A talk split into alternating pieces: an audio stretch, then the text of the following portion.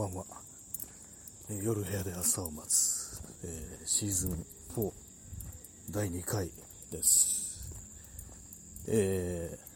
今日外に、外にいますね。久々にこう、外を歩きながらこう、喋ってるんですけども。で、まああの、いつもの公園に来たら先客がいて、結構でかい声でこう喋ってらっしゃるので、まあ、そこから離れて今歩きながら喋ってます。あ P さん30分延長チケットありがとうございます、ねなんか外で声を言ってちょっとなんか変な感じしますね。久々になんかこう外で喋りながら歩いてるという感じなんで、えー今日はね土曜日ということもあって割となんかこう外歩いてる人が多いような気がしますね。あ、ちゃんとさん、えー虫の声が聞こえていい感じですね。秋ですね。今日暑かったですが。そうですね、結構、公園とかそば行くと、割と虫の声とかこうしてたりして、もうそうですね、完全にもう、音だけはなんか、音となんかね、あの、金木犀の匂いとかそういうのだけはこう秋なんですけども、今日昼間暑かったですね。すごい暑かったです。すごいと、すごいとは言えないですけども、普通になんかこう、夏だなみたいなねことはちょっと思っちゃって思っちゃいましたね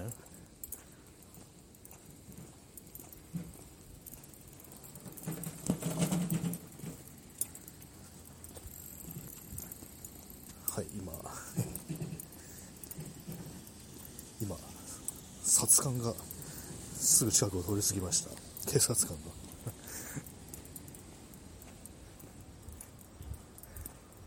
大体、あれですね警、警察は2人組で行動することが多いのに、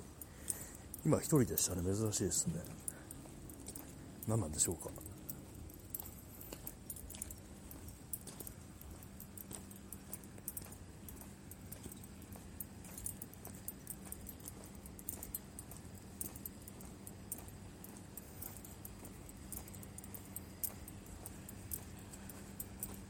はい、今、なんか、角を曲がったらその先に今止まって止まってたんでちょっとびっくりしましたねなんか。何何をしてるんでしょうかっていう。あ P さん、えー夜だけは秋を感じさせる。日本のくせに生意気だぞって。そうですね。基 本的に夜だけですねなんかね。昼間も完全になんか夏みたいな感じで。普通に日日焼けとか日焼け対策とかして今日出ましたね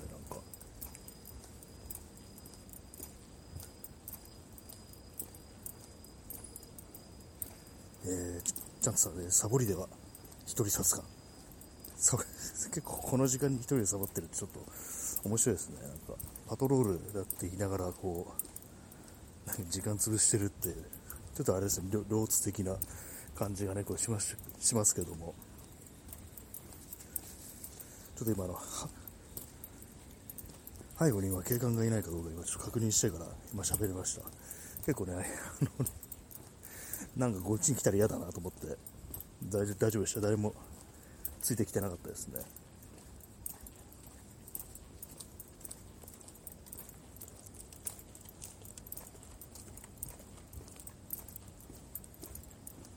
ぱりこういつもの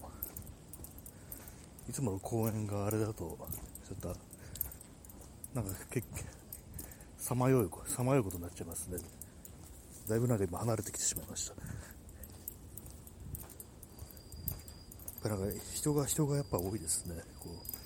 久々に土曜の夜にこう外に出てみるとまあまあ人がいるというそういう感じですね。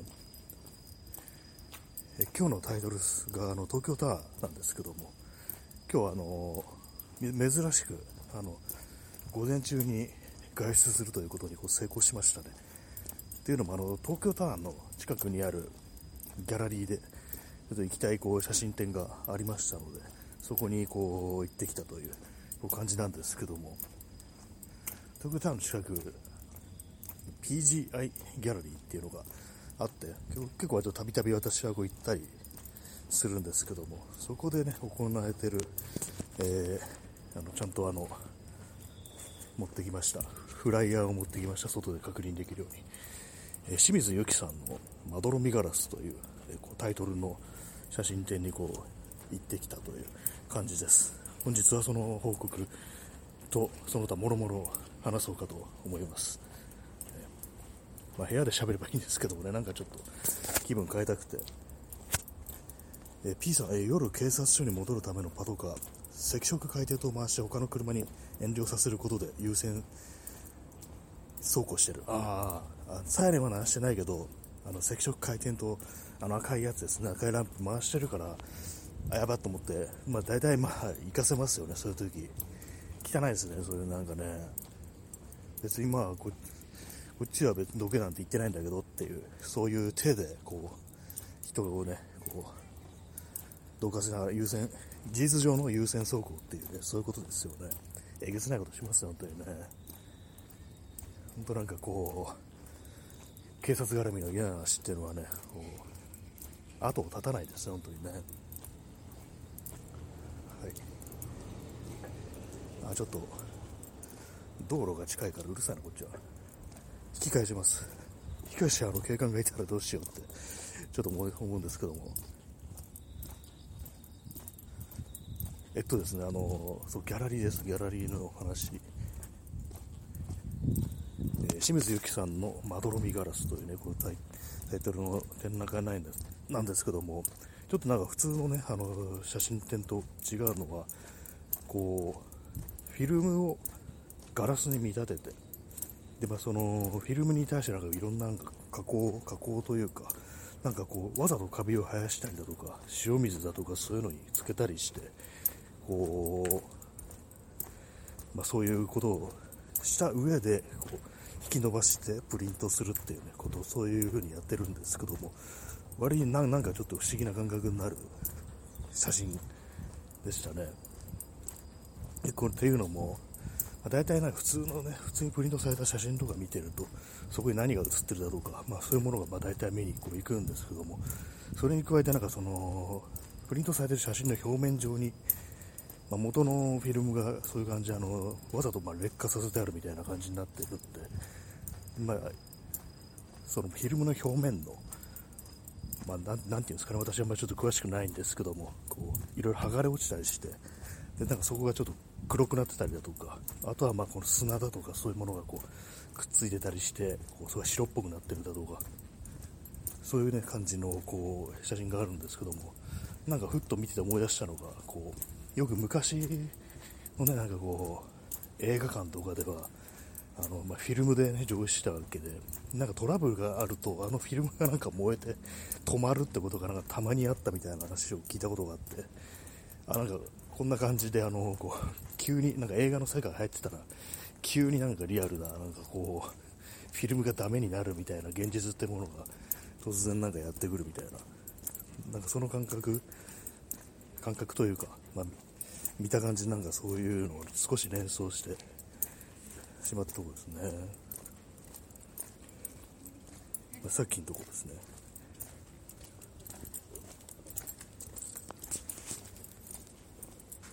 まあ、あの、殺感のところに戻る感じです。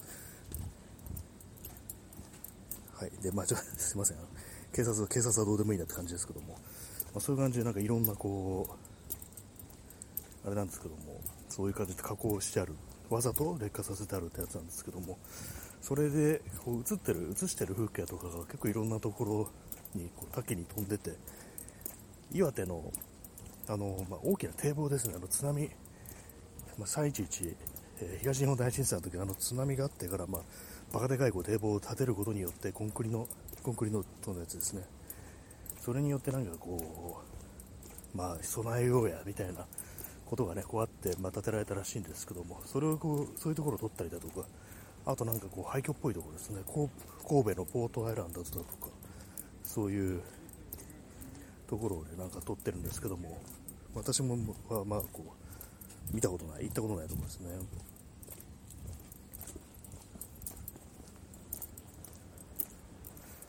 あれですね。外歩いて言うと、他の人と喋りがかぶるみたいなことがあります？みんななんか、あの、結構、ね、両手フリーで電話してる人も結構多いから、あれですね。普通に人の声が入っちゃいますね。今、あの、元の公園に戻ろうとしてるところです。もう誰もいなければいいんですけども。あと喋りなんか歩きながら喋ってるとなんか息が切れてきますね。やばいですねなんか。前はそれでもなかったような気がするんですけども。はい。まあ、マンホールの上を通過しました。あのゴーッと落としてますけどもね。はい、えー、話を戻しますと、すいません、なんかぶつ切れで話してしまい、そういうところで結構、ね、映ってるものも、どこを映してるかってこともね、あの知った上でもう一度見てみると、割になんかこう、なんていうんですかね、まあ、自分の中でこう、まあ、勝手になんかこう、その劣化の具合と、その映された場所のをなんか妙にリンクさせて見てしまうだとか、その神戸のなんかこうポートハイランドってなんか結構なんか廃墟みたいになってるところが多いというかそのそんほとんどがそんな感じみたいならしいんですけども。なんかねももっとあれかなって。普通に都会なのかなと思ったんですけどもね。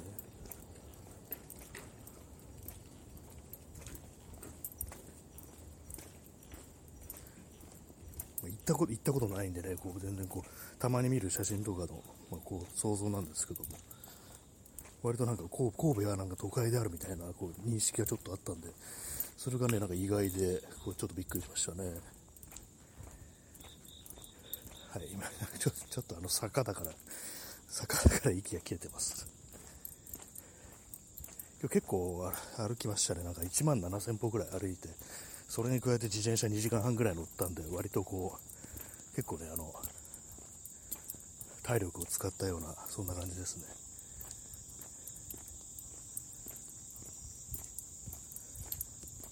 はいね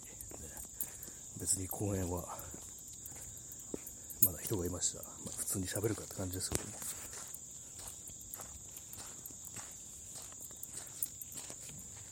さっき割となんかでかい声で声喋ってたからち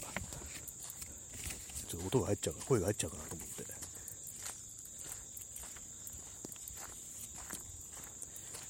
P さん、ポートピア殺人事件。あの昔のあれですね。ファミコンの、ファミコン時代の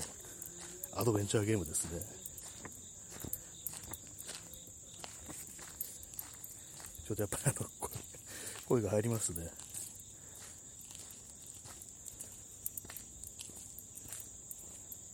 まあ、あの、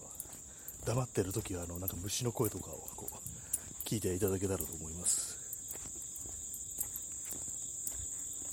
草む草むらとかな結構近づくと近づくとっていうか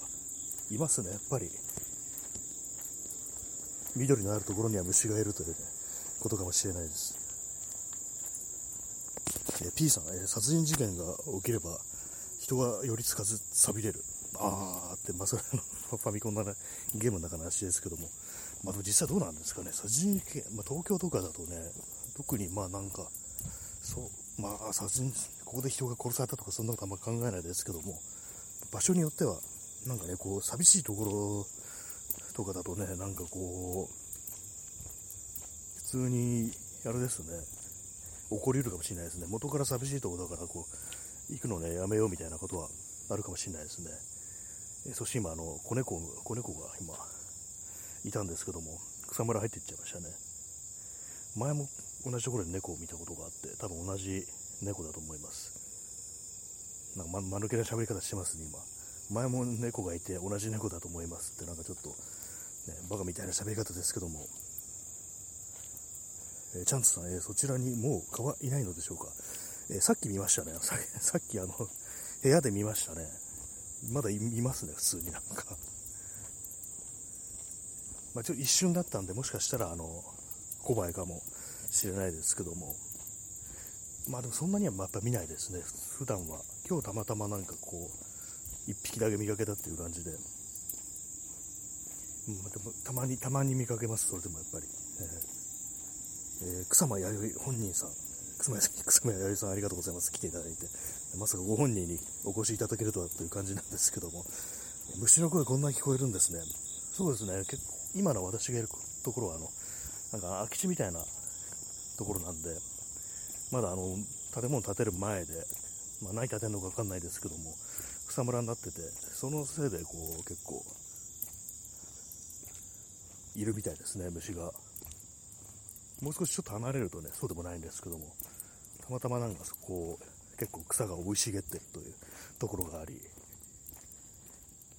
かかようにね、こう、虫の声が聞こえるという感じでございます。今ちょっと離れたんですけども、静かになりましたね。結構やっぱ大きいですね、なんか虫の声って。離れてみて思いました、なんか。でかいですね、声がね。はい、まあそういう感じであの、ね、東京タワーの近くの PGI ギャラリーというところで行われている、えー、清水由紀さんの展覧会に行ったという感じでしたね。まどろみガラスってちょっと面白いですよね。ガラス、なんかあのー、結構ね、私も最近、最近というか、こう何年か前から、あの、鞘のタイプっていう、まあ、古典技法のやり方でこう写真のプリントみたいなことをたまにこうしてるんですけども、結構それ、そのついではなんかこう、他にどんなやり方があるんだろう、プリントってと思っていろいろ調べると、結構ね、なんか金属の、本当大昔のなんか、ダゲルタイプとか、そういうやつは、なんか銀の板に、その像をね、こう、なんていうんですか、焼き付けるみたいな、そういうのもあったりして、ああ、なんか、ものだな、みたいな。私は、割と私とかなんかあの、全部写真でいうとほとんど、まあ、フィルムもやったことありますけど、デジタルっていう感覚がもう、ここずっとそうね、こう最近というか、10年ぐらいはもうそうなんで、なんかすごいなって思いますね。やっぱ実態として存在してると、ね、すごいなというのがあったりして、で、まあなんかそんな感じでね、一度実態として存在したものをあえてこう、劣化させて、でそれをさらになんかね、こう、プリントする、引き伸ばしてね、焼き付けるっていうのは非常になんか面白いなっていうことをね、こう、思いましたね。ぱりなんかこう、もう全然こうフィルムをね、こうやらないでいると、プリントとかしないでいると、やっぱりなんかね、こう、実体がないな、みたいな感じで、どうもなんか寂しい気持ちになるっていうか、そんなところはね、結構ありますね。えー、今、あの、先ほど札官がいたところに近づいております。また戻ってきたのかって感じですけども。いませんね。まあ、そんなに、そんなに気にすることもないんですけども、なんかこう、職質のね、実況とかになったら、ちょっと 怖いですよね、なんかね。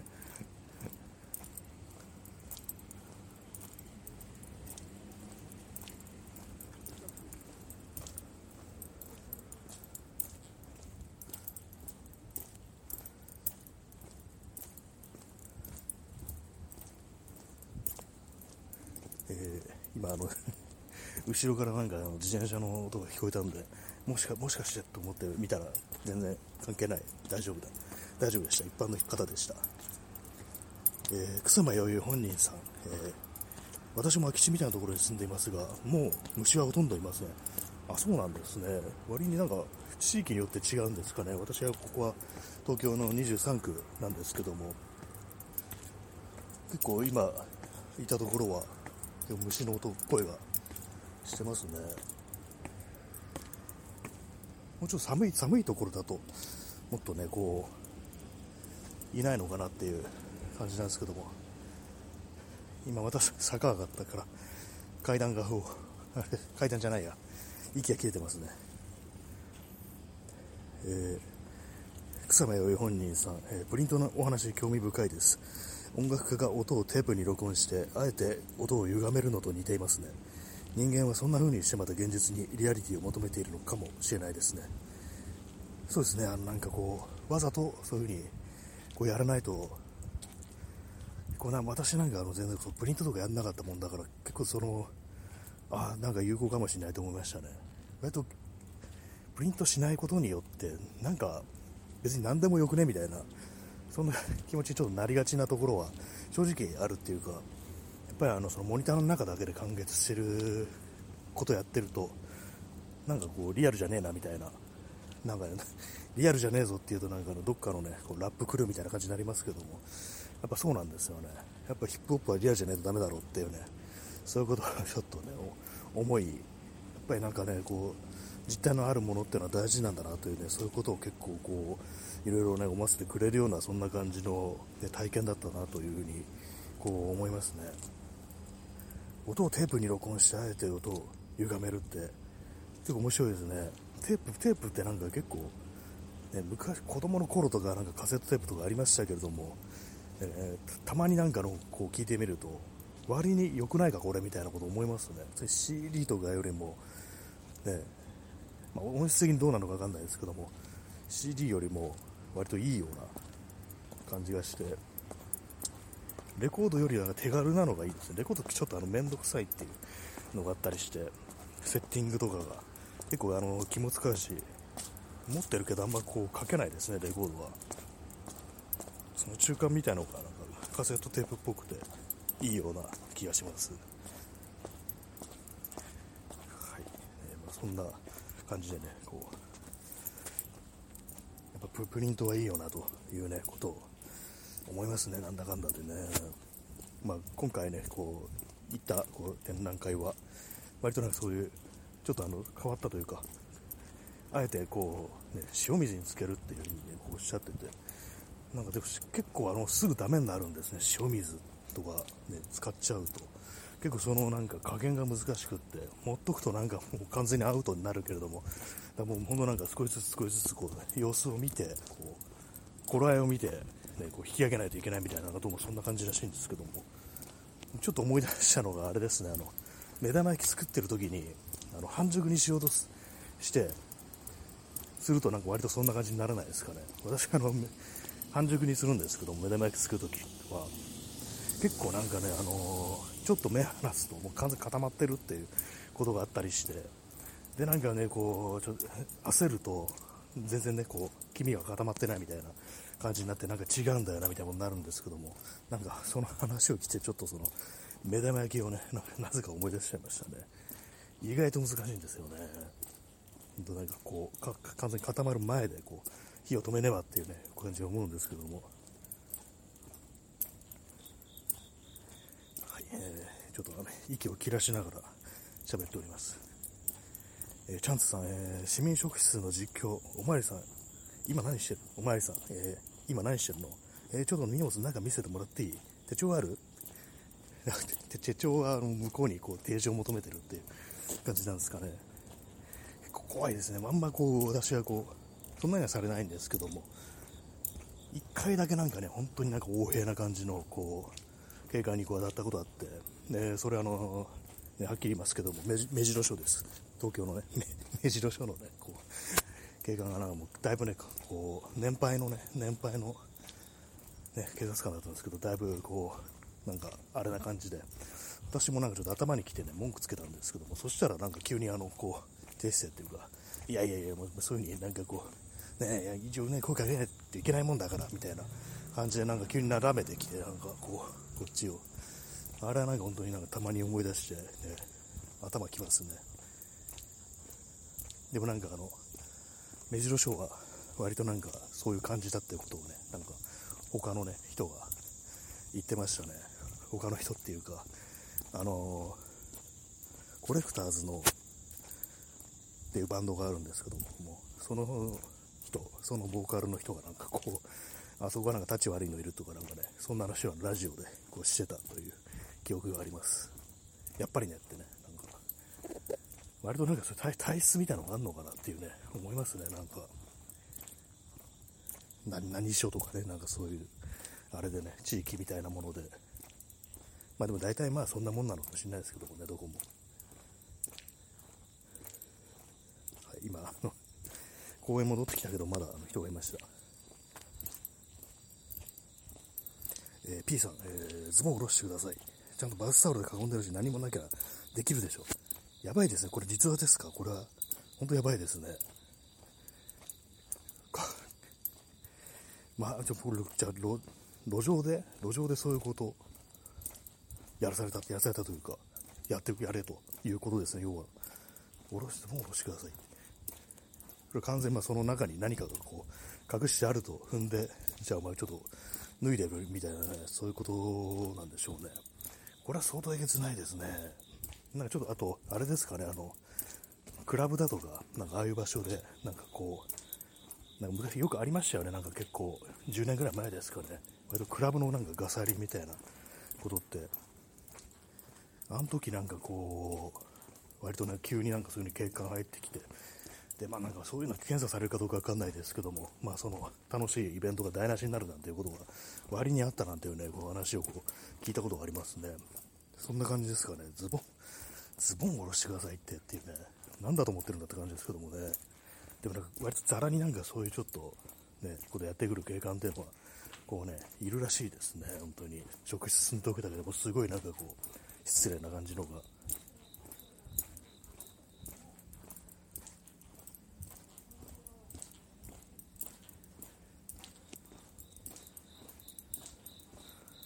えー、草間弥生本人さん、えコレクターズは何回かライブ行きました。あ、いいですね。私も結構あの、なんか割と聞いたりこうするんですけども、ライブ、割となんかライブを精力的にやってる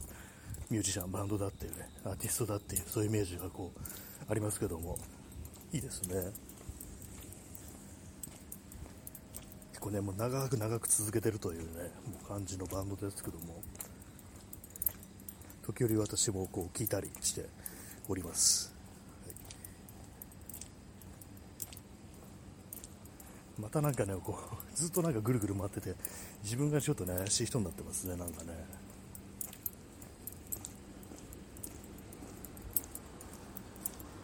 またあの最初に警察官がいたところに戻ってきたんですけどもいませんね。はい。えー、そんなわけで今日はあれですねあの東京タワー近くのギャラリーに行った後はちょっとぶらっとねこうその辺をぶらぶらしてそしたらあの麻布でなんかお祭りやってましたね。麻布あの大きい麻布十番じゃないんですけどもあのもっと、小規模な有名なお祭りありますよね麻布の、まあ、結構外からも人がやってきて割となんかマナーがちょっとあれだみたいな感じで大変みたいなねニュースを聞いたことがあるんですけども今日のはなんか割と懲戒っぽい感じであの子供ねこう子供さんをこうターゲットにみたいななんかそんな感じのこうお祭りだったんですけども結構なんか食べ物が残ってましたね。なんか山形の芋芋煮だとかあの鮎とか鮎の塩焼きみたいなのが置いてあったりしてえそこまでやるんだみたいなね感じで割となんかこう普通の一般的な町会のお祭りというにはなんかなかなかこう力が入ってるなという感じで、まあ、特には何も買わなかったんですけどもまあ、そんな感じで、ねこうブラッとねこうしてましたね。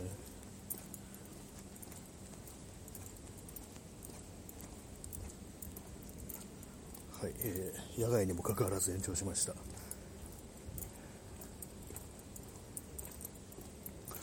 そうですね麻布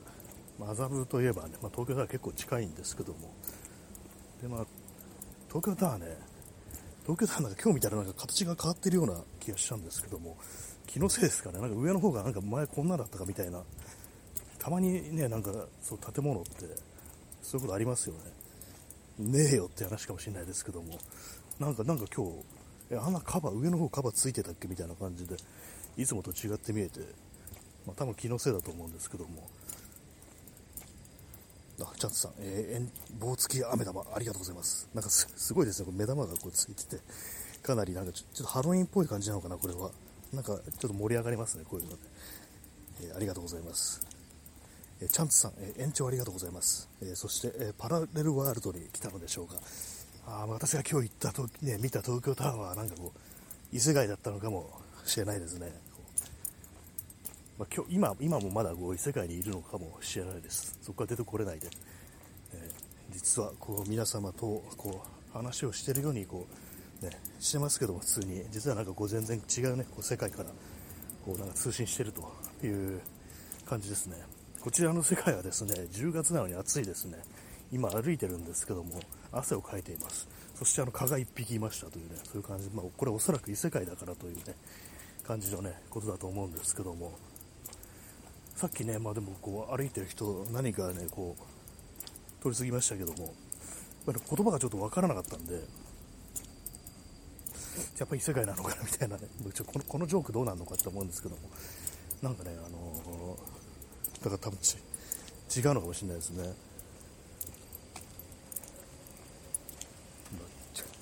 顔に、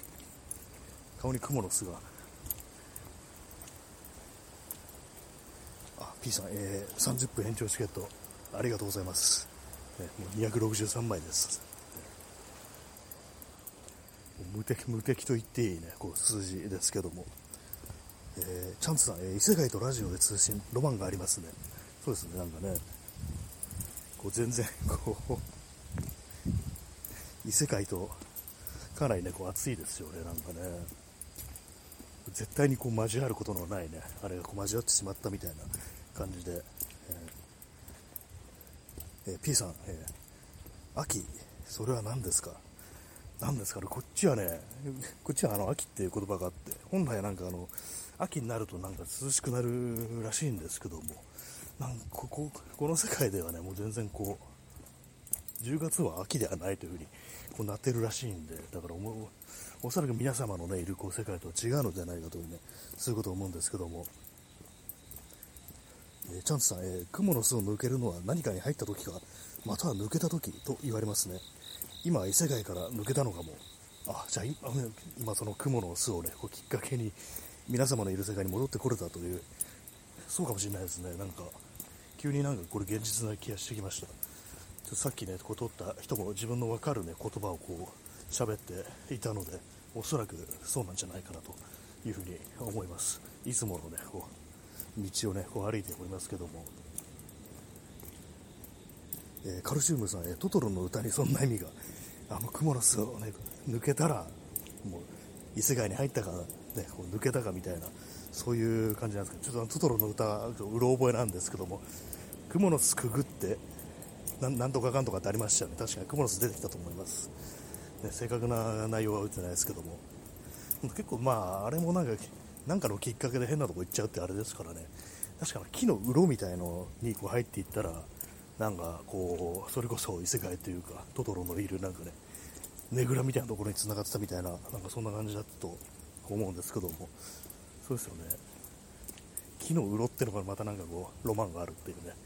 感じですね。別なね時に見てみたら別にそんなところにこう穴なんかトンネルなんかないっていうねそういう感じですけども。え P さん、え、永久総理大臣の新安倍像が統治する。嫌ですねなんかねその世界。案外でもなんかあるあるのかなみたいなね。なんかある人人たちのこう頭の中になんかあんのかなみたいなことをちょっと思いますねそういうのね。永久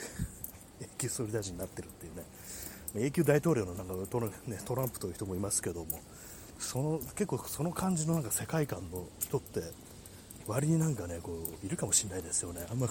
ギャギャグじゃなくてなんか本当にこう普通にそう思ってるみたいなね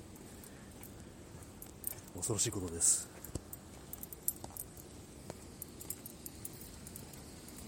そして何度目かのねまた公園に向かっております。まあ、別に変わってないと思うんですけども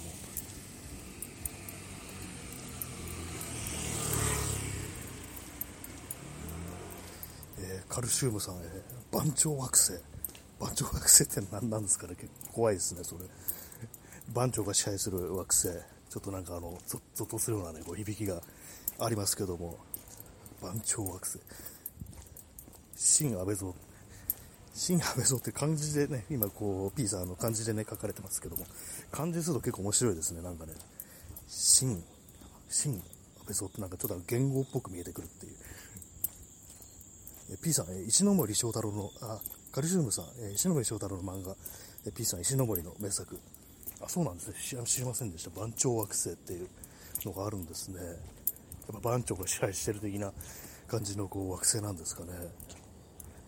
石森章太郎の漫画、そういえばあの、あんま読んだことないですね、なんか。意外と、まあ、有名なね、有名な作家ではこう、ありますけども、なぜなんかこう、あの、触れる機会があんまりこうなくって、読んでないんですけども、え番長惑星。名前がなんかすごいですよね。惑星なんだっていう、星丸ごとなんだみたいな、ね、感じですからね。ちょっと後であの調べてみようかと思います。はいね、今、ちょっと坂を上がってね、こう、息が切れてますけども。えー、P さん、えー、竜三部作。あ、そういう感じなんですね。主人公が竜っていうことなんですかね。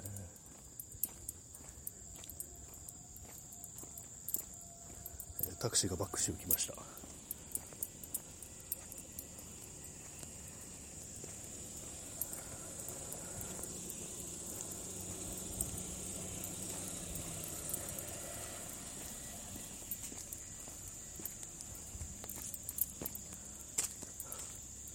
はい、えー、公園に戻ってきましたが、なんかこう、逆に人が増えてました。ねまあ、別にいてもいいんですけどもね、こう、こう声が入るかなと思って。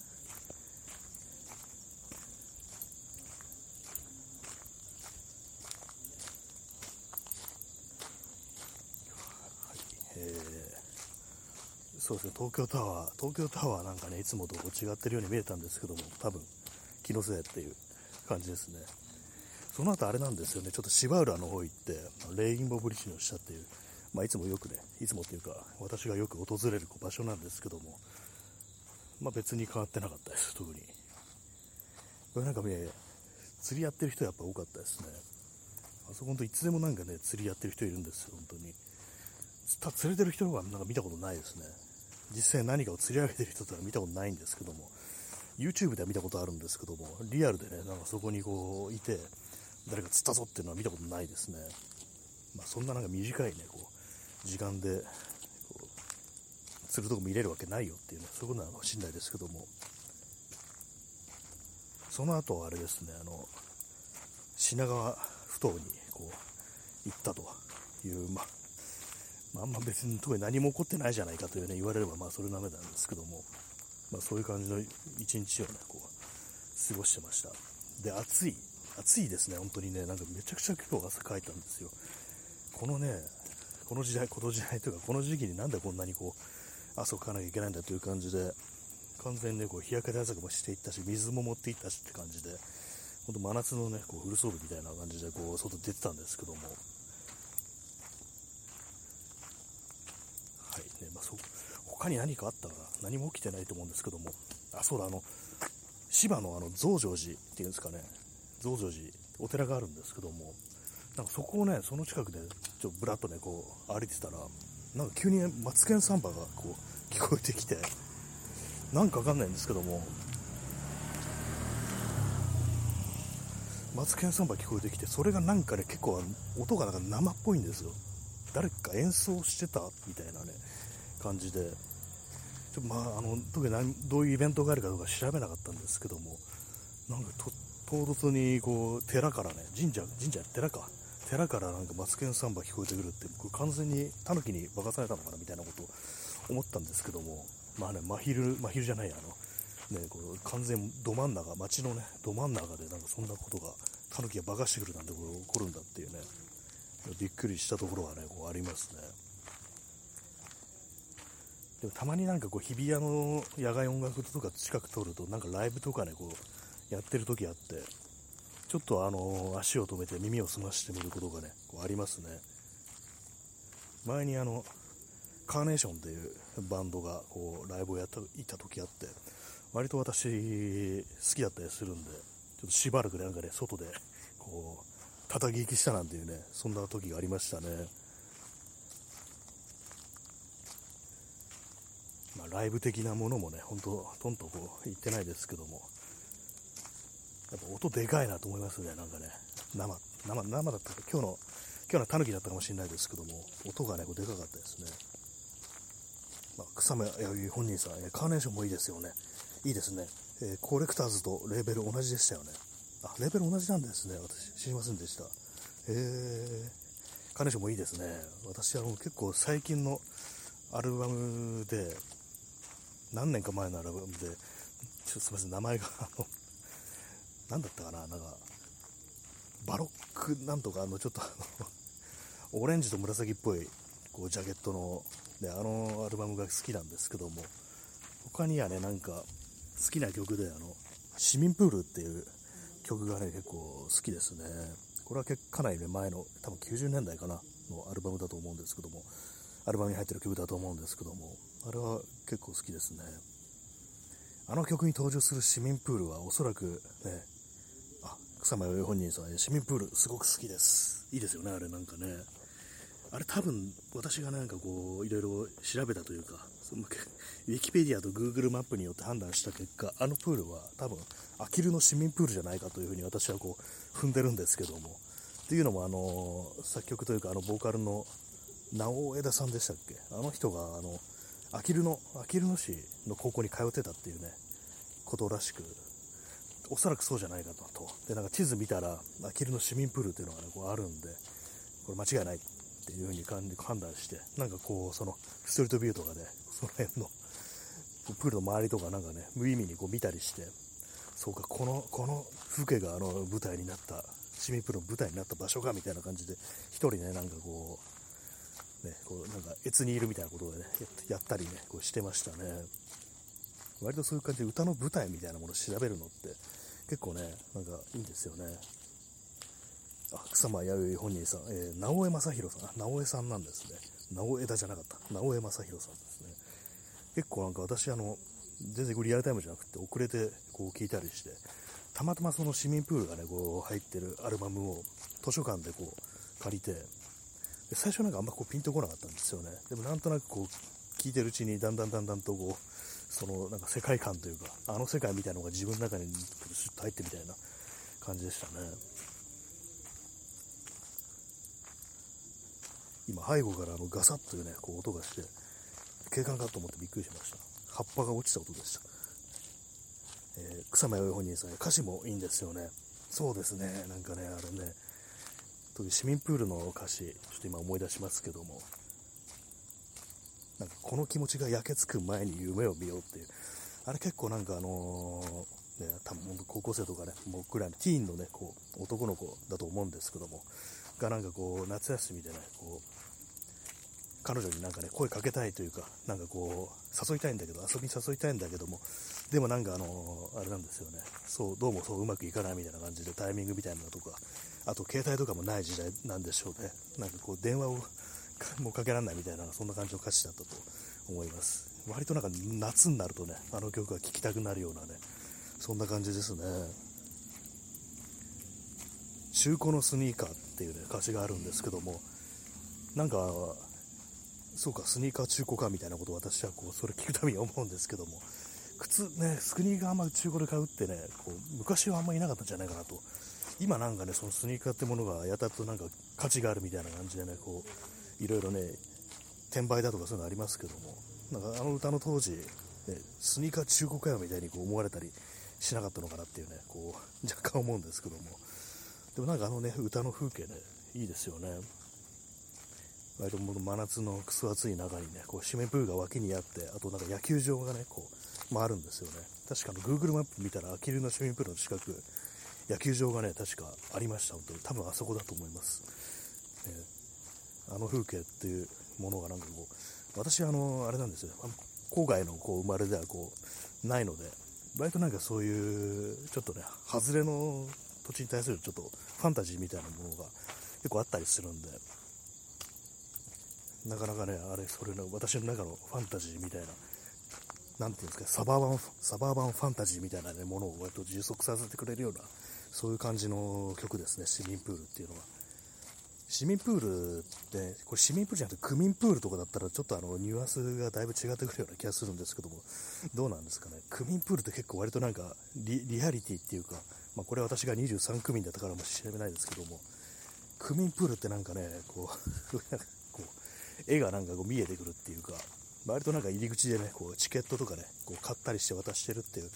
こうなんかせせこましい感じのなんかシーンみたいなのが頭の中にね、こう浮かんでくるんですけども、ねどうなんでしょうか。区民プール、都民プール、都民プールって名前のプールあるんですかね。公営プールとか、まあなんかいずれにしろ何かしらのパブリックな感じのね、こうプールっていうね、そういうところが舞台っていうのがまたいいですよね。あとこれちょっと前の放送でも話しましたけども、クレイジーケンバンドのあのタオルっていう曲が、あれは確かあの本木市民プールだったと思います。あそこもね結構有名なプールっていうか、なんかたまに映画とかの、ね、撮影でも使われてるらしいんですけども、どうもね、本木市民プールらしいぞと、あの歌ね、歌の情報は、あのそういう話をね、こう昔、まあ、今のツイッターのアカウントが今のアカウントに転生する前にね、倉庫だった方に教えてもらったということがありますね。私もその本木とか結構ね、こう、行ったり、たまに行ったりするんですけども、何の用事もないのになんか横浜の空気吸いてみたいな感じで行くんですけども、結構ね、あの、そこ通りますね。ここが、あの、クレイジーケンの、あの、曲かみたいな感じでね、こう、聖地だと思いながらね、こう行くんですけど、別に中入ったりはしないですね。え P さん、え東京におけるサバーバーってどこですかね？足立江戸川辺りはダウンタウンか。あそうですね、私の感覚で言うと西の方とかは、まあこれ私個人の、ね、感覚なんですけども、こう、そうですね、西の、私の場合、なんか多摩とかね、たまに言うタウンとかなんかそういうところが、こう、まあサババなのかなっていうね、感じではいるんですけども、まあ、そうですね、いろんなね、まあ、西の方つってもいろいろありますからね、ね、こう、北西とね、南西じゃだいぶ違うだろうっていうね、神奈川寄りと埼玉寄りじゃ結構ね、こう雰囲気も違うと思うんですけども、でも確かに千葉寄りもね、確かサババンと言えないこともないですけども、なんかあっちの方がね、どうも下町っていうね、感じがこう、どうしてもこう出てき出てくるっていうか、私のまあこうイメージではあるんですけども、まあね、葛飾柴又とか、まあ、千葉とのね、境というか、すぐそばですけども、あれもなんかサバーバンかと言われると、まあ、やっぱりなんかちょっと違うっていうか、やっぱなんか下町っぽさが、ね、ポイントなのかもしれないですね。その辺なんか、ちょっと後からというか、昔からなんか人ずっといるっていうよりは、後からね、移ってきたの方が、移ってきた人の方が多いっていうのがなんかサバーバンっぽいっていうね、ことかもしれないですね。あんまそのサバーバンっていうことも定義自体ね、あんまよく知らないんですけども、あとあれです、なんかアーバンっていう言葉も本当はなんかあまり良くない意味でこう、ね、使われてたなんていう話をなんかちょっと前に聞きましたね。要はあのなんか荒れた地域であるみたいなそういうことも含んでるっていう感じのね話を聞いたんであんまこうアーバンアーバン言うのも良くないんじゃないか的なねことを指摘してる、ね、こう人もいたという記憶があるんですけども、えー、草間彌生さん草間彌生本人さん、えーカーネーションは東京から少し離れたところに住み始めて、なんて歌詞もあるぐらいだから、バンドのテーマとしてのサバーバンなのかもですね。ああ、もうバンド自体がまそういうね、こう感じのテーマを持ってるっていうの。それはありそうですね、なんかね、意識してそういう感じでそのあれを出してるっていう。東京から少し離れたところに住み始めて、ね、やっぱ埼玉、千葉、神奈川、ね、といったところでしょうが、えー構なんかあの歌のね舞台として登場するのもあんまりこう都市っぽい感じじゃない繁華街とかあんまそういう感じじゃないですよね。川沿い川沿いを歩いて行ったりとかねなんかそんなんもあったりしてこう。あとちょっと曲名忘れちゃったんですけども歌詞の中であの支流に沿って歩こうっていうねありましたね。支流あの川の流れ本流じゃなくて支流分かれた方向っていうね意味ですね、支流に沿って歩こうなんていうね、歌詞もあったと思うんで、毎度バンド全体がなんかそうサバーバンっぽさをこう、ね、こう、訴求してるのかななんていうことはちょっと言え言えてそうですね。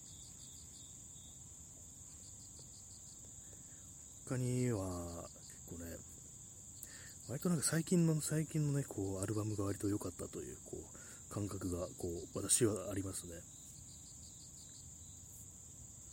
ね、そう言いながらあのタイトル忘れてるんですけども、曲のね、タイトル忘れてるんですけども、結局あの、今あの、最初に来ようとしてた公園にこう居座ってますね。なんかここがなんかちょうどいいっていうか、隣がなんかね、こう、空き地になってるせいであんまこう、ね、喋ってても大丈夫な感じではあるんですよね。なんか一人で携帯に向かって喋ってるっていうねそんなこと思われたりしてっていう。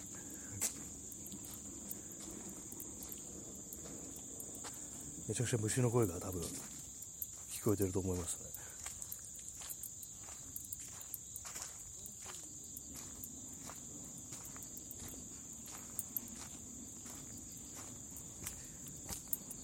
割となんかでもこう自分があの郊外にこう住んでないもんでもんですから、あんまね、こう、そんな感じの、こう、郊外郊外とか、なんか、サババサババなんて言うとね、ちょっとどうなのかみたいなね、ことは若干あるかもしれないですけども。まあでもなんかこう、あれですね、本当にこう、あ、チャンツさん、え虫の声、いいですね。2回目、ありがとうございます。ちょうどいい感じのね、こういつもあの BGM 流してるんですけど、今日はあの鳥の声、鳥じゃないや、虫の声がね、こう BGM という感じですね。いい具合にこう、もうすぐ近くの草むらからも虫の声が聞こえてくるという感じで、まあ、あの、なんていう虫かね、ちょっとわかんないんですけども、なんだろ、虫、鳴く虫っていうとあの、スズムシスズムシ、コオロギ、ね、コオロギっていうと最近はなんかあの、ね、餌にされてるっていうイメージがなんか非常に強くって、なんかいい声を出して鳴く虫であるっていうことはちょっと忘れ去られてますね。あのなんか食われてるっていうね、そのペットのね、こう飼育とかで、こうまあ、そういうコオロギをあげるなんて話を聞いたことがあるんですけども、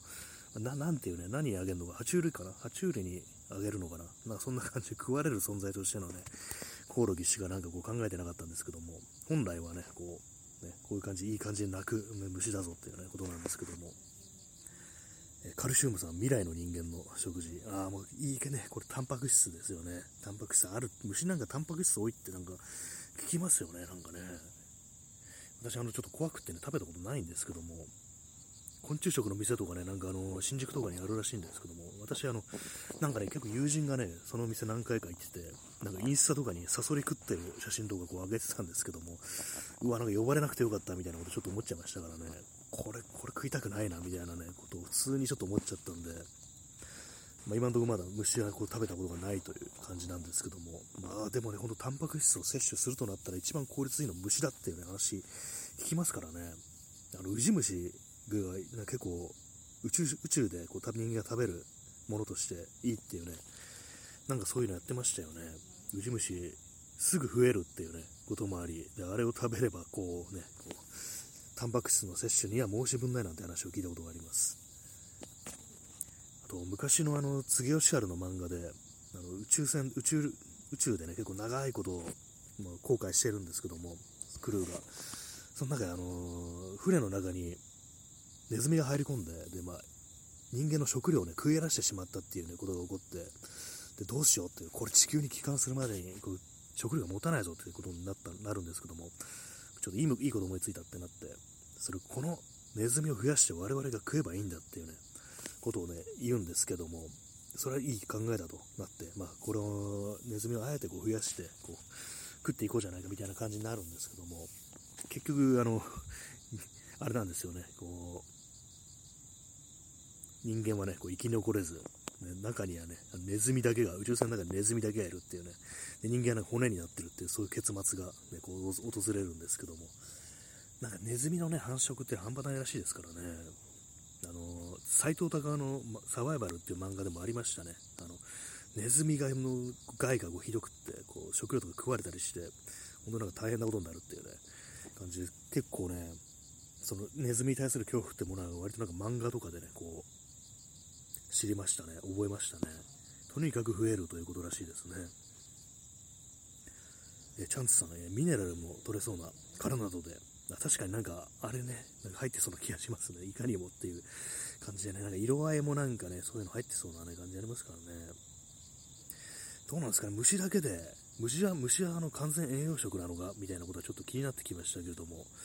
実際ね、どう、どうなんでしょうか。あれはね、こう、ね、肉の部分はね、あのー、タンパク質っていうのはね、ありますけども、他にもなんかいろいろ入ってるのかなと。ね、食物繊維はまあ入ってってないのかな。ねなんか、そんな感じですかね。ビタミンとか含まれてるんですかね、彼らには。ちょっとね、わからないですけども。まあでもね、あのー、どう、どう調理するかがね、問題ですよね。なんかどう調理しても、あの、あれですよね、稲子の佃煮ぐらいのね、なんかあれにしかなさ、ならなそうで、もう全部ちょっとあの、ビジュアル的にきついっていうね、感じにはどうしてもなりそうですよね。逆になんかあの、ウジ虫の方があの柔らかくてなんか加工ができていいかもしれないですね。あの殻のあるね、硬そうなね、あの、甲虫とかだとね、あのー、ね、ちょっと厄介かもしれないですね。あと、先日、今私がいる公園ででかいね、バッタを見たことをね、急に思い出しました。バッタってまだいいんだっていうね、ふうに思いましたね。なんかどうもあの都会にはバッタはいないというね、そういうね、感じの思い込みがあるんですけども、でありましたよね、なんかあの、なぎら健一のアルバムのタイトルがなんか、葛飾にバッタを見たっていうね、葛飾ならバッタいるんじゃないかと思うんですけども、ね、葛飾って土手とかね、あるでしょうからね、荒川だとかね、中川だとかそういうのあると思うんですけども、普通にね、あの、バッタいそうですけどもね、まあ、当時はね、いなかったんでしょうか。えー、カルシウムさん、えー、コオロギあげるとエビっぽいらしいです。えー、そうなんですね。意外ですね。虫のなんか肉の部分ってね、どうなんですかね、エビっぽい、エビっぽかったりするんですかね？まあ、確かあのー、殻の部分っていうか、あの、エビの尻尾食べてるみたいな、なんかそういう感じなんですかね？食感的にはなんかそういう感じっぽいですよね。まあ、揚げれば OK みたいなね、感じの世界観かもしれないですね。それなら。まあ、ね、エビ、エビのなんかあの尻尾の、尻尾の部分ってあの、ほぼあの、ゴキブリと同じだなんて話をなんかで聞いたんですけども、何が同じなのかって言われてもちょっとよくわからないんですけども、なんかね、ほぼ、まあ、食感的に同じというか、なんかこう、あれですかね、あの、羽、羽を構成するなんか、こう、物質と、尻尾をね、構成する物質というか、あの、なんていうんですかね、なんかよくわからないですけども、有機体のね、なんか部分、ね、あれが同じだということなのかもしれないですね。えチャンツさん、えー、昆虫食あげたら大体 OK らしいですね、笑い。ああ、やっぱりまあそういう感じなんですね。確かにカリカリにしちゃえばね、なんかわかんないですよね、なんかね、多分。見た目さえ、あの、見た目があれだったら衣をつければいいっていうね、覆われてればわかんないんだからっていうね、これあれだからって、エビだからあれっていうね、こと言っちゃえばもうそれで OK っていうね、まあ確かにもうそれ、それでちょっと乗り切るしかね、ないですよね、本当にね。もう考えずに、ただひたすら咀嚼して飲み込むっていう感じで、こう、もしそういう時が訪れたら私はそれで乗り切ろうかななんていうふうにこう思いますね。え P さん、えー、ゴキエビ、過去、こち亀に出てきた異常科学者が勾配によって作り出したあれ、ありましたね。なんかこう、パッと見ね、赤くって、色はエビなんですけども、で、あの、ちょっとね、あの、殻っぽくね、エビの殻っぽく、ね、こう、固めな感じにね、こう、見えるんですけども、あれですよね、なんか、エビになんか羽がついてて、触覚があるみたいなね、よく見るとお前って感じですよね。ご、ご成分かなりあるな、みたいな感じの生命体が出てきましたね。あれもなんか天丼にされてましたよね、確かね。で、天、それ食っててね、うまいうまいっつったら、ね、エビとね、ある生物をこれは掛け合わせて作り出したんだよって言って、へえ、何？って聞いたら、ゴキブリだよっていう風に言われてね、こう吐き出すなんてシーンありましたけども、さすがにね、ちょっとね、でもなんかそのゴキブリは確か、あの、コンビーフをね、こう揚げて育てた清潔なゴキブリだから大丈夫だっていうね、なんか謎になんかコンビーフとか揚げてたんだっていうね、こと言ってましたけども、まあでもね、ゴキブリ、清潔なゴキブリかって感じですけども、どうなんですかね、ゴキブリって不潔なんですかね？なんか、あまりにもなんかこう、あの油でテカテカみたいになってるね、イメージが強くって、あのね、あと触覚ですね、触覚がなんか動いているというね、キモさがこうあり、それがなんかどうもね、しんどいというね、感じなんですけども、まあ、色によってはいけるのかなみたいなね、あと触覚があんな長くなければってこと思うんですよね。あと急になんか動かないでほしいっていうと、あとなんかこう、気まぐれで飛ばないでほしいっていうのがありますね、本当にね。なんか飛びますよね、なんかね、急にね。私人生で何回かあの、彼がね、彼とか言うなって感じですけども、飛ぶのをね、見たことあるんですけども、そのうちっかいがね、あのー、テレビの上にいて、なんか、私の顔面の方に向かってね、こう飛んでくるっていうね、ことがあって、まあね、未だになんかそのね、風景をね、風景というかそのシーンをね、まざまざと思い出すことができるというね、そんな感じですね。えー、チャンツさん、えー、暖かいところと暗いところが好きで、それは家の中では大抵不潔で、そういうところにいるから不潔に見えるだけですよね。あそうですね、確かにね、人間、人のね、こう、暮らす部屋の中ではね、暗いところも、まあ、埃とか溜まってるところですからね、基本的に。それこそなんか、なんかタンスの裏だとかね、テレビの裏だとか、そういう感じで埃が溜まってるようなとこから、シュッてね、こう出てきますから、そこにいうところにいるから、こう、暗いとかね、暗いじゃないや、不潔に見えるっていうのは、それはあるかもしれないですね。えー、チャンツさん、えー、北海道民からのマウンドです。実際に一緒に生活してたら、キモいでしょうね。まあね、北海道なんか出ないっていう言いますよね。どうなんですか？実際にはなんか出るみたいな話を聞いたんですけども、ま、これも都市伝説かもしれないですけども、何でしたっけ、あの、トンネルが開通してから、海底トンネルがね、こうできてから、なんか出るようになったみたいなね、こう、話をね、なんか聞いたことあるんですけども、どうなんでしょうか、ね、北海道の人からね、なんかそういう話は聞いたことなかったんですけども、えあ、チャンツさん、え北海道にもいますが、小さいですよ、トロイです、トロイ市。あ、そうなんですね。種類が違うんですかね。まあ、寒いから動きが鈍いっていうのもありそうですけども。トロイですね。トロイと、まあ、だいぶ安心ですね。今度なんかこっちの方の彼らは、非常に素早い上になんか急に止まるっていうね、止まってフェイントかけていきますからね。で、なんかこう、やばいやばいと思って、なんかこう、叩くもん叩くもんってこう探してる間にね、シュッてなんか消えるみたいな、そういうことやるんで、なんか完全にこっちのなんかね、こう恐怖、恐怖心みたいなものにこう感知してて、あの、翻弄していくのですよね、なんか。まあ、北海道トロいのはちょっといいですね。えー、チャンツさん、えー、冷蔵庫の下とかいいですよね。あ、いますね、そこいますね、あれね、なんか。ね、あそこもまあ、埃とかね、ありますし、しかも一回逃げ込まれると、もうどうしようもないですよ、あそこ。殺虫剤使うしかもないね、場所ですから。ね、ああいうとこね、こう、入られると、そんなのずっとまあ戦々恐々として過ごさなきゃいけないというね、あれですよね、本当にこう、完全に仕留めるまではね、こう、枕を高くして寝れないという、そういう感じになっちゃいますね。えー、カルシウムさん、えー、そもそもエビの見た目も冷静に見ればやばい。人類はなぜあれを食べるようになったのか。ああ、確かにそうですね。あれもなんかね、食べ、食べてるからね、OK と思いますけども、そうですよね、やばいですよね、あれね、なんであんな、お前、お前って感じですよね、あの、なんか後ろに向きになんかシュッと急に動くしって感じですからね、尻尾とかもよく見ると気持ち悪いし、あれ、裏返すとなんか足たくさんあってね、完全にやばいですよね。カニも結構やばいと思うんですけど、私はあれ、かなりね、キモいと思うんですけども、ね、わかる虫と書いて、ね、こう、カニと書く、それもわからないって、なんかあの、言ってましたけども、次おっしゃるが漫画の中で。確かにね、甲殻クレイ全般やばいですよね、なんかね。えー、チャンツさん、えー、いや、寒いから大きくなれないんです。内地からの荷物の段ボールに卵がついてきて帰るってパターンが多いみたいですね。えー、内地イコール本州ですね。あ、そうあそうですね。北海道ではそういうね、言いますよね。本州の内地って。ああ、でもそうなんですね。寒いから大きくなれない。あでもね、段ボールに卵って、結構効きますね、それ。割となんかあの海外から輸入してきた、ね、こうそれこそ最近ネット通販動画で、そういうなんかね、こう持ってくると、段ボールについてるっていう話を結構聞いたりして、それでなんかね、まあ、この場合北海道に僕行った話ですけども、結構あの熱帯とか、あの日本にはいない虫がなんかこう発生するみたいなことって、結構ね、なんかあるなんていう話を、ついさっき割と聞いたんですけども、段ボールはなんかね、あの、好きみたいですからね、虫は。あれなんか食べたりするっていうこと言いますからね。卵も産んだりするんですね。ちょうどいいんでしょうね、ああいうね、なんか構造的に。あったかいしっていうね。えー、チャンツさん、えー、エビの触覚気持ち悪いですよね。そうですね。まあ、あれもなんか冷静に考えると、あのゴキブリ的なね、感じをね、あれありますからね。長い、長いもの大概も気持ち悪いっていう。ね、あの、動かさないでほしいって思いますね。あのゴキブリはなんか結構ね、あの動かすんですよね、あれね。ちょっとやめてほしいっていうね、じっとしててほしいっていうね、ことは思いますね。えー、草間より本人さん、えー、昆虫食に慣れたらゴキブリも美味しそうに思えるんでしょうね。ああ、それ結構あるかもしれないです。ゴキブリあの、なんかまだね、あの、上等な、上等な食材みたいな感じで、もっとやばいのを食わねばならないみたいなね、そういう局面もあの未来世界においてはあり得るんじゃないかみたいな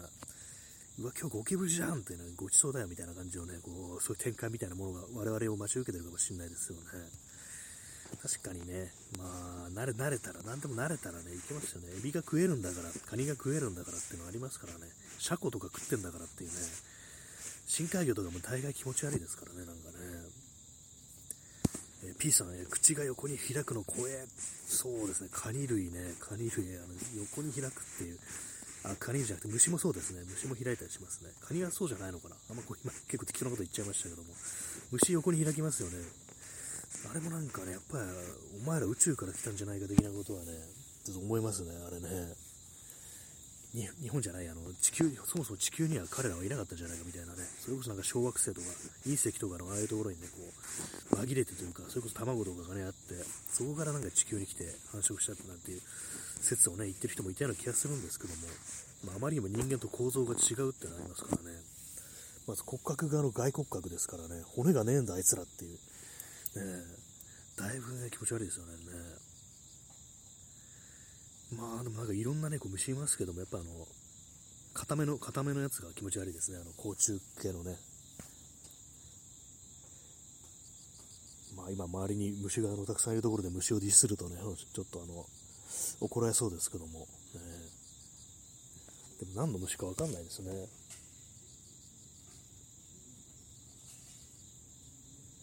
なんかあのね、こっそりとあの延長しました。ああ、P さん、えー、しかし、フォールアウトのケンタウロスに比べれば食べるという気持ちになれるのかも。いましたね、ケンタウロスね。ケンタウロス、これあのー、説明しますと、あの、フォールアウトというね、あの、アメリカ、核戦争後のアメリカを舞台にした、あの、RPG がね、こうあるんですけども、その中に登場するケンタウロス。ケンタウロスってね、本来ね、なんかこう、下半身が生まれ、上半身が人間のね、こう、たくましいね、男の姿をしてるなんて、そういうのありますけども、あれはもともとなんかそういう種族だっていう話でしたっけ？神話の中の。そんな感じだったと思うんですけども。このねフォールアウトに登場するケンタウロスはなんかあの一応ね顔面はなんか人間っぽいんですよ。でそっから下がなんかなんていうかあの崩れた肉塊みたいな肉の塊みたいな感じでそこにあの人間のね手と足がなんかちょぽっとついてるみたいな感じで。でなんか舌がねすごく長いんですよね。でその舌を使ってねこちらを攻撃してきたりあとなんか毒液みたいなのをね、吐いてくるっていうね、めちゃくちゃ気持ち悪いなんかね、こう、生命体なんですけども、確かにね、あれに比べ、あれね、やばいですよね。あれなんか人、顔が人間っていうのがすっごい気持ち悪いんですよね。でもなんか全然こう意思疎通もできないし、ね、こう、あ、そうですね、ストロムさん、ね、手が足として数本生えてたり、そうなんですよね、なんかこう、なんかあらぬところにね、手がなんか数本生えてるみたいな感じで、それがなんかね、こっち這いつくばるような感じでこっちに向かってくるというね、非常になんか怖いね、こう生命体なんですけども、まあ、あれに比べたらまだ虫の方がマシかもしれないですね。一応、携帯として安定してるってなりますからね。ちょケンタウロスはあまりにもちょっと不安すぎるね、姿をしてるんで、なんかど、まあ、ちょっとタンパク質はね、結構ありそうですけども、まただね、すごいね、あの、あれなんですよ。放射能で汚染されてるんですよね、あの核戦争後の世界なんで、近づくだけでなんか確かね、あの、ガイガーカウンターが反応するっていうね、かなりやばいね、こう生命体なんですけども、まあ、私はもう見かけたらね、遠くからこうライフルでね、撃ってね、首をね、吹き飛ばしたりしてるんですけども、まあね、あれに比べたらだいぶマシですね、本当にね。なんか半端になんかね、こう、哺乳類っぽいというか、人間の姿を残してるのが、ちょっと一番ちょっとね、怖いですね。なんかいろんなこう SF とかでミュータント的な生命体って登場しますけども、中途半端にね、元の姿を残してるのが一番やっぱりこう、怖いというね、印象ありますね。えー、P さん、えー、ジャイアントジャイアントアントやラットローチ、ブロートフライ、ミレラークの方がまだ食物感。ああ、そうですね。ケンタウルスはちょっとあまりにもこう、あの顔、顔あるのやめてほしいと思います、本当にね。この、これ今ね、もう読み上げた生物も、そのフォールアウトというね、RPG に出てくるんですけども、ジャイアントアントはそのままあの、でっかいアリですね。これは、すっごいね、あの、でかくなったアリという、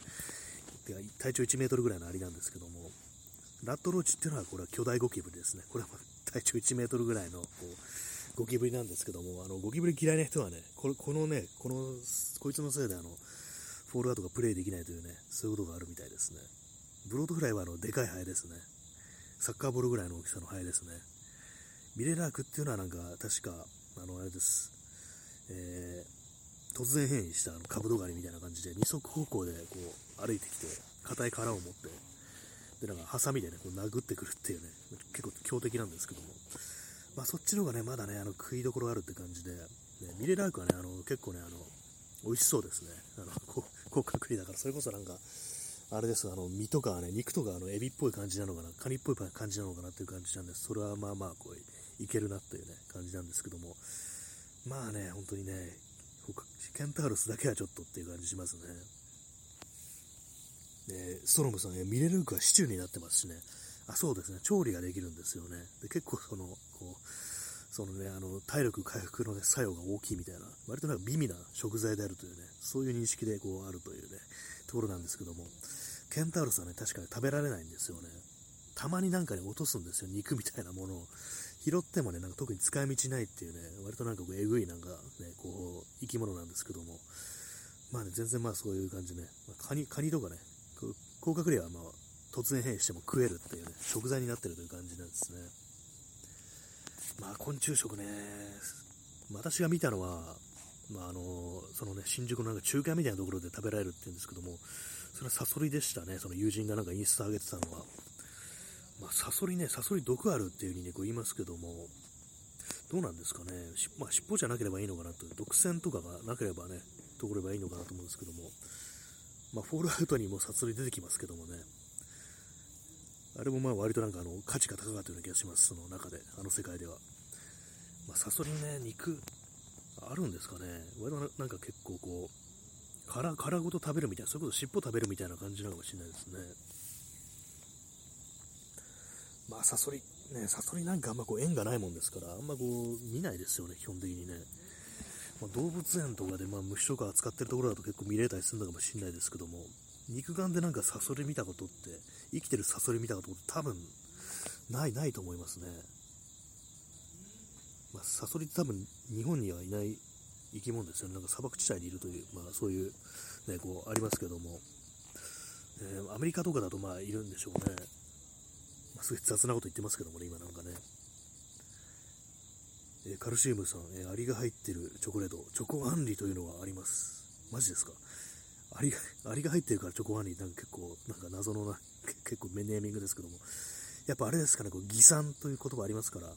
アリ酸っぱいって言いますよね。ちょっと酸っぱめな甘酸甘酸っぱい感じにこう仕上がってるんですかね。意外に暗想的なね、ことありそうですね。アリの場合ね、酸っぱいのであれば。まあ、ちょっとね、見た目が厳しいところありますけども、ね、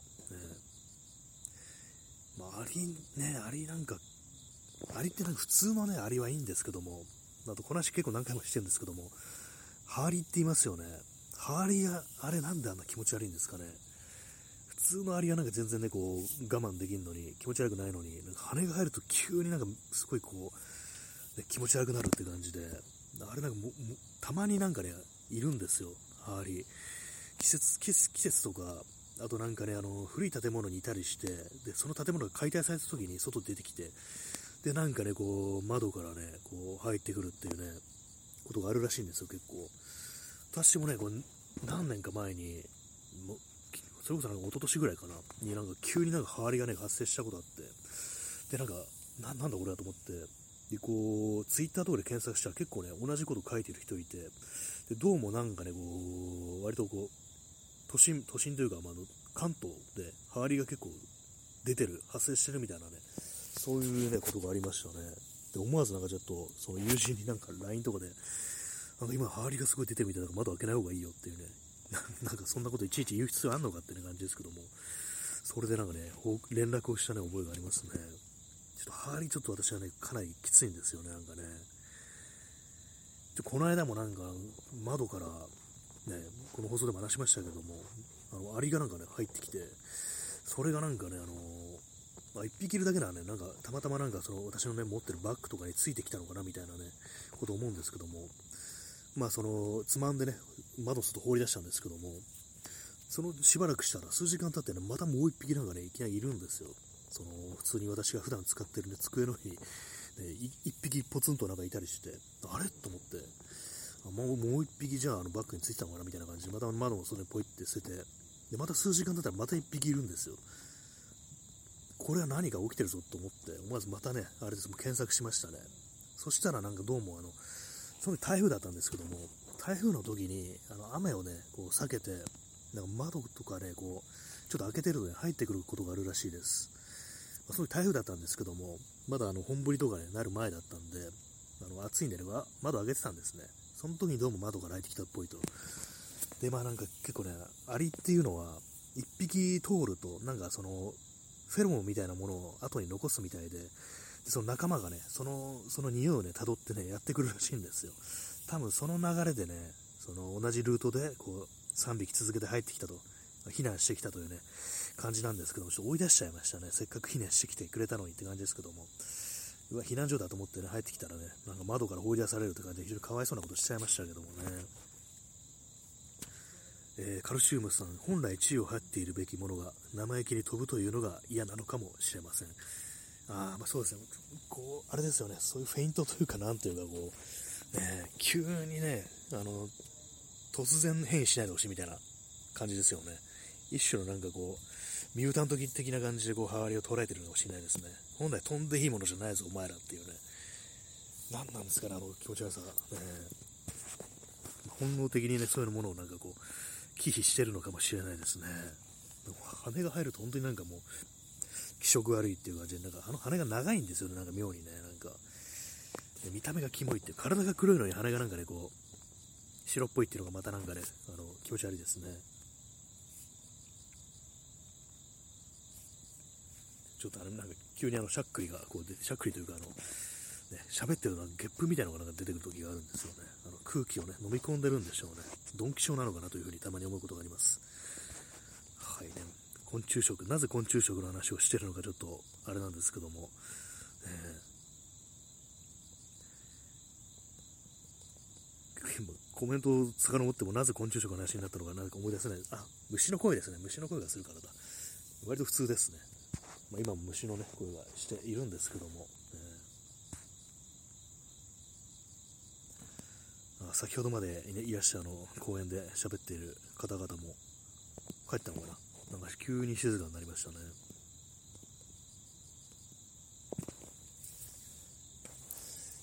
なんかさっきあの公園の端っこでなんかね、よくわかんないんですけども、なんかバサバサバサバサバサ何かをやってる人がいて、なんだろう、掃除とかしてたのかなと思うんですけども、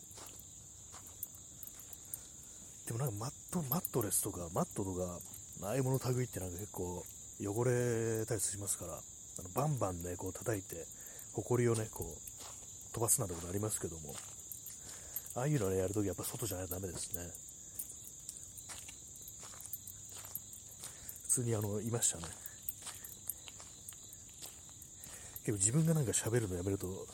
に静かになって、なんかあれですね、なんか、今までの喋ったことは全て聞かれてたのではないかみたいなことを若干ね、思ってしまうんですけども、私はなんかあの、椅子みたいなね、椅子の形をした、椅子じゃないや、あの、円柱に座ってます、あの、椅子代わりの公園ありますよね、なんか、一切何のこうディテールもない、ただの円柱っていう、まあそこに座れということなんでしょうけども、すごくね、あの、多分コンクリート製ということもあり、お尻が痛くなるっていうね、そういうものに今座ってます。冬はこれがなんかすごく冷たいんですよね。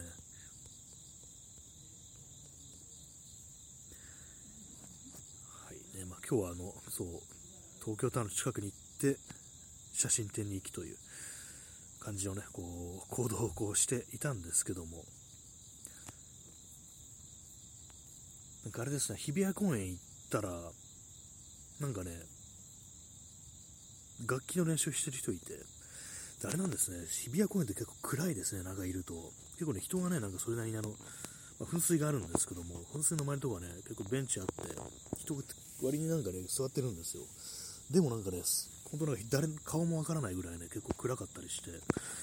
あれ、日比谷公園こんな暗かったなと思ったんですけども、でそんな中ね、あの、なんだかわかんないですけども、楽器の練習してる人がいて、サックス、サックスじゃなかっただと思います。ね、あの、サックス、ね、この夜部屋で朝を待つ、ね、こう公認楽器であるサックス、ね、これ今日聞いた人何言ってんだかわかんないですね。なんか、まあそう、すごい、すいません、よくわかんないこと言って。サックスじゃなくて、なんか結なんだ、クラリネットとか、オーボエとか、ああいう感じのね、こう、楽器をやってる人がいて、なかなかね、いい雰囲気でしたね。噴水はなんかこう、ちゃんとこう、水が出てるしというね、ところで。やっぱりなんかむやみに明るくしない方がなんかね、風情はあるんですけども、まあ、ただね、危ないですよね。やっぱこう、顔もわからないような感じっていうのはね、まあね、そういう感じも暗暗いのもね、いいよねみたいなことを言えるのは、やっぱなんか自分がなんか男だからっていうね、そういうのもこう、まあありますけどもね、どうしてもやっぱりなんか LED の街灯というものは明るすぎるなんていうね、ことをどうしても思っちゃうんですけども、まあね、まあ変なことはましづらいよなっていうふうに思います。あとあの、これは地域、ね、東京だけなのかもしれないですけども、あの、あれですね、犯罪予防みたいな感じで、あの、あれなんですよね、ステッカーみたいなのがね、結構割とその電柱だと買ってあって、で、それで、なんかね、あの、歌舞伎役者みたいな、あの熊取りですよね、顔面に、ね、こう目の周りとか熊取りしてある、ね、男の顔、歌舞伎役者みたいな顔の、その目の部分だけですね、だけのステッカーがあって、見てるぞっていうね、そういうものがあるんですけども、この東京には。まあ、他に地域あるかもあるのかもしれないですけども、あれなんか見てるとね、ちょっと、キモいというか、なんか嫌な気持ちになります。なんかね、見てるぞっていうのがなんかね、まるでなんか、監視かお前はみたいなね、感じで、犯罪抑制というよりはなんかね、こう、すごいね、なんかね、こう、嫌なね、感じに思えるんですよね。なんか、ああいうね、本当いろんなのありますけども、自分が何かこう、すごくね、警戒されてるというか、犯罪ショッピングとしてね、まあ、捉えられてるんじゃないかみたいなことどうしてもね、こう、考えちゃいますね。ちょっと今、歩き始めました。虫の声がね、こう、たくさん聞こえるところにね、こう、やってきております。割とそうですね、結構確かに、都内としては、なんか虫鳴いてんなっていう感じがしますね。やっぱ空き地とか草生えると、ね、こんな感じになるんだと思いますね。この音だけで、ね、私がいる現在地を特定する人がいたら、すごいなと思うんですけども、結構ね、あれありますよね、サスペンスとかで、その通話とかからこう犯人のこう居場所みたいなのをね、こう割り出すみたいなのありますからね、その音声の分析の専門家みたいなのがこうバックでね、背景でなって、背後で鳴ってる音とか分析して、この車の音はみたいなね、かすかに線路の響き、ね、こう電車の通る音がするみたいな、そういう感じでこう特定するのってありますよね。私がね、なんかちょっと前ね、読んだ漫画で、何だったかちょっとタイトルがちょっとあれなんですけども、あ、ヤドカリっていうタイトルで、これあの、弁護士のね、漫画ですね、女性弁護士が漫画のね、あ、じゃない、主人公の漫画なんですけども、その中であの、板伝をね、してくるやつを特定するっていう回があるんですけども、どうやって特定したかというと、そのね、あの、かけたやつがバカすぎて、あの会社で仕事場であの、板伝してるんですよ。無、無言電話してるんですよ。そしたらあの背後からあのね、同僚が思いっきりね、おい、山下みたいな感じで声かけて、で、なんか結構その仕事の内容とかも分かるような感じをね、こう声をかけて、バレるっていうね、なんかバカみたいなね、こう展開ありましたけども、まあ、現実そうなのかもしれないですね。そういう感じで、まあ割とこう、バレてしまうなんていうね、ことは割とありそうですよね。えー、ストロムさん、えー、犯罪者がポリに見つかるのではなく、ポリが目をつけたやつが自動的に犯罪者にあもう作り出すってやつですよね。もう、はめ込んでいく感じですよね。最初はまあ、ね、こう、捕まえるという意思があれば誰であろうと捕まえるっていう、そういう、警察っていうのはそういうもんだっていうね、ことを言いますからね、確かにね。そういう感じにはなりそうですよね。まあ、今日私がね、こうただね、こう歩きながらね、こう携帯に向かって、スマートフォンに向かって喋ってるというだけで、まあ、さっき撮ったね、あの、警察官に突然ね、なんかこう、なんかだってっち上げられて捕まるというね、ことも十分にあり得ると。まあ、世の、世の、世が世ならそういう感じにはね、なりますよね。まあでも結構珍しかったですね。一人でこう移動してる、ね、こう、ポリス、ポリスってのはね、久々に見たなと思いました。そして道にマスクが落ちてます。マスクよく落ちてますね。みんな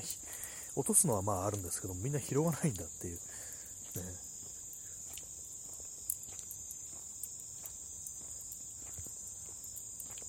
やっぱあの夏はね、すぐ空き地に草が生えてきますね。割とこう、そんなにね、こう、ずっと放置されてるようなところでもないのに、結構なんかもう草ぼうぼうですね。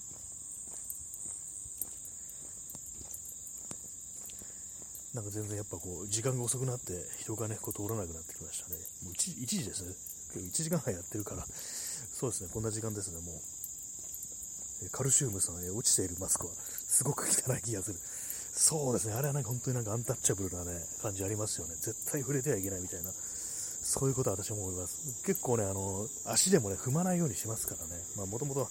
ね、ああいうなんか、ウイルスとか付着してる可能性もね、ありますからね。されない方がいいことは間違いないんですけども、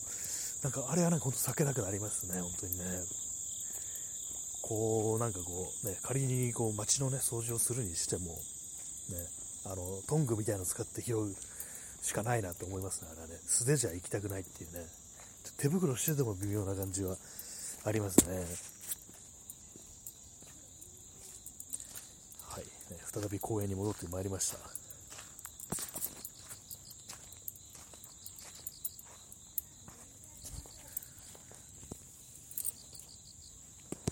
この公園はマスクが落ちてないですね。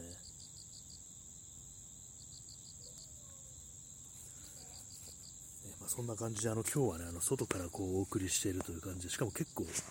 長いですね。今まで割と外でやるときとか、30分で終わってるってことが多かったんですけども、結構、初のね、なんかこう、野外長丁場という感じになってますけれども、えー、なんか歩きながら喋ってると、こうあんまこう、つまらなくて済むっていうか、こう、口ごもることが少ないような気がします。部屋でなんかどうも喋ってるとね、なんかこう、急に頭がオーバーヒートするような感覚に襲われることがあるんですけども、あれもしかしたらね、あの、二酸化炭素がなんか部屋に充満してるのかみたいなこと思うんですよね。結構あの、私話すときね、窓閉め切ってこうやりますので、そのせいもあるかもしれないです。なんかあの、外にね、あの、声聞かれたら嫌だなみたいなね、漏れてって、なんか変なね、こと言ってますけども、なんか自分で好きでやってるのになんか他の人に聞かれたくないみたいなね、割となんかシークレットな感じでやってるのかって感じなんですけども、え、かといって、まあ、別にこういう感じでね、野外で喋ってることもあるというね、謎な放送ですね、相変わらずね。まあ、そんななんかね、こう、